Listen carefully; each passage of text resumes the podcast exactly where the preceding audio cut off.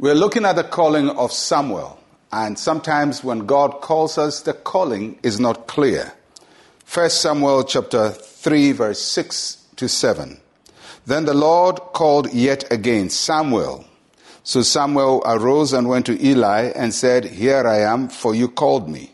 He answered, I did not call my son. Lie down again. Now Samuel did not yet know the Lord nor was the word of the Lord yet revealed to him. God called to Samuel the second time, and he responded the same way as he had the first time. He said, Here I am. And then he went to the wrong person. He went to Eli, and he got the same response from Eli I did not call you. And the Bible says that the reason why Samuel was, could not discern the voice he was hearing was because he did not yet know the Lord, nor was the word of the Lord yet revealed to him. That's a very poignant statement. Samuel had lived his life in the house of the Lord since his mother brought him to the tabernacle. After winning him, Eli had trained him to serve in the Levitical order. He served in the house of the Lord, yet he did not know the Lord neither did he know the word of the Lord. So, is it possible for somebody to be trained, to be religious, to be in the house of the Lord, to participate in all the important sessions and lessons that are taught in the house of God, and still not know the Lord? That phrase, he did not know the Lord, does not mean Samuel did not know who God was. It simply means he didn't have a personal relationship with God. He had a relationship with Eli, the servant of God, but not with God. It's very easy for people to have a relationship with a man of God or a woman of God and not have a personal relationship with, with God. And Samuel couldn't tell when God was speaking to him because he did not know the Lord as yet.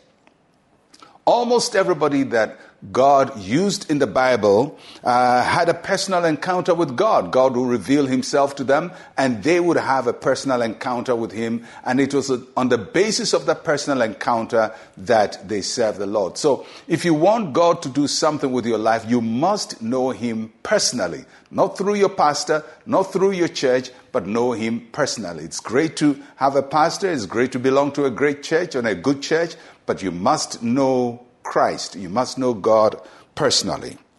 And Samuel's calling was that of a prophet.